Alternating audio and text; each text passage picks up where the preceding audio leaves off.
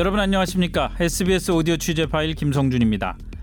지금 자유한국당이 이름을 바꾸기 전 새누리당 시절에 당의 정강 정책을 바꾸는 논의가 진행된 적이 있었습니다. 보수 이념에 대한 젊은 세대의 인식이 별로라는 전제 아래 당 정강에서 보수란 표현을 빼자는 의견이 나왔습니다. 당시 SBS 8시 뉴스 클로징 멘트에서 저는 이렇게 말했습니다. 새누리당의 문제는 보수를 해서가 아니라 보수를 잘못해서 생긴 겁니다. 세월이 흐르고 우여곡절을 거친 끝에 새누리당은 자유한국당이 됐고 이제 새 지도부를 뽑는 과정에 있습니다. 그런데 말이 많습니다. 5.18 망언에 대통령에 대한 욕설까지 혼란이 가중되는데 지도부도 후보도 별 힘을 못 쓰는 형국입니다. 이것 역시 당이 보수를 잘못해서 그렇습니다. 역사를 부정하는 망언이나 무조건 내가 옳고 너는 틀리다는 억지에 대해서 이른바 다양한 견해라고 면죄부를 주면서 극단적인 세력의 눈치를 보는 행태 말입니다. 탐욕과 억지와 이기주의를 이념의 한 갈래라고 착각하면은 자유한국당의 미래는 없습니다. 보수를 보수하는 일이 시급합니다. 민경호 기자의 취재 파일입니다. 자유한국당 전당대회 후보 등록이 이뤄진 건 2월 12일이었습니다. 오는 27일이 전당대회니 이 보름 정도가 전당대회 선거운동 기간이라고 할 수 있습니다. 사실 공식적으로는 후보 등록 이틀 후인 14일부터 선거 기간이 시작된 거긴 한데요. 그런데 한국당의 비전이나 로드맵에 대한 이야기는 이슈가 되지 않고 있습니다. 어떤 당을 만들겠다, 제1야당으로서 대여투쟁에는 어떻게 나서겠다, 내년 총선을 앞두고는 어떤 구호를 외치겠다 하는 말 많이 나오지도 않고 기억되지도 않습니다. 그 자리를 차지한 건 각종 논란들입니다. 12일 후보 등록 직전부터 5.18 민주화 운동 망언 사태로 시작하더니 연설회를 거치면서는 이른바 태극기 부대의 당내 진입, 우경화 논란이 이어졌습니다. 토론회는 탄핵된 지 2년 가까이 지난 전직 대통령이 지배하고 있습니다. 그것마저 탄핵은 올바른 것이었는가 하는 수준의 이야기입니다. 한 최고위원 후보의 궤변과 망언을 절반씩 섞어 놓은 듯한 외침은 양념처럼 더해졌습니다. 도대체 왜 이러는 걸까요?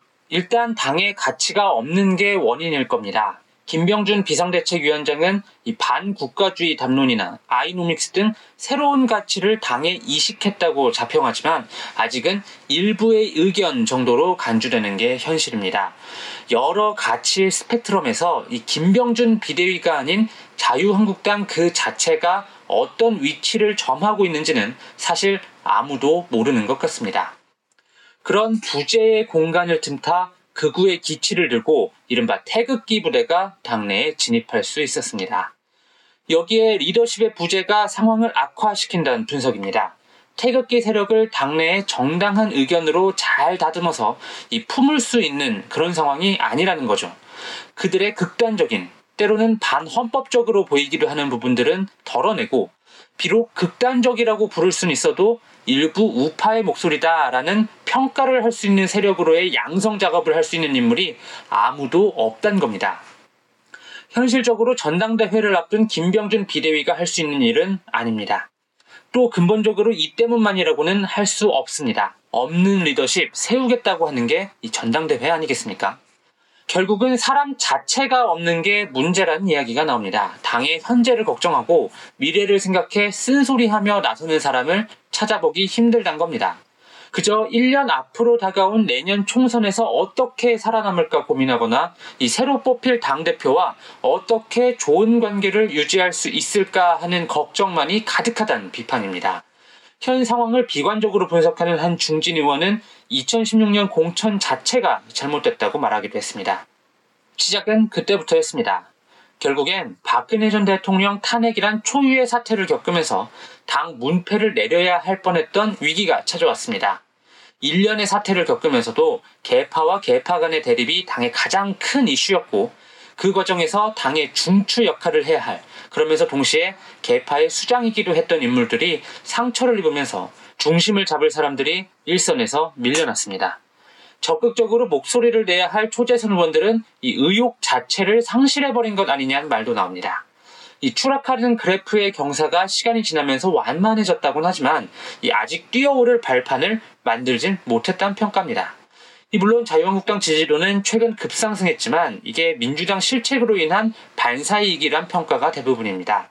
5.18 망원 사태 등 한국당의 실책이 이어지자 그 상승세가 꺾여 하락하는 등 이 불안한 모습을 보이고 있습니다. 내년 총선을 앞두고 한국당의 반등 가능성을 만드느냐는 결국 이번 전당대회의 과정과 결과가 다를 겁니다. SBS 민경호입니다.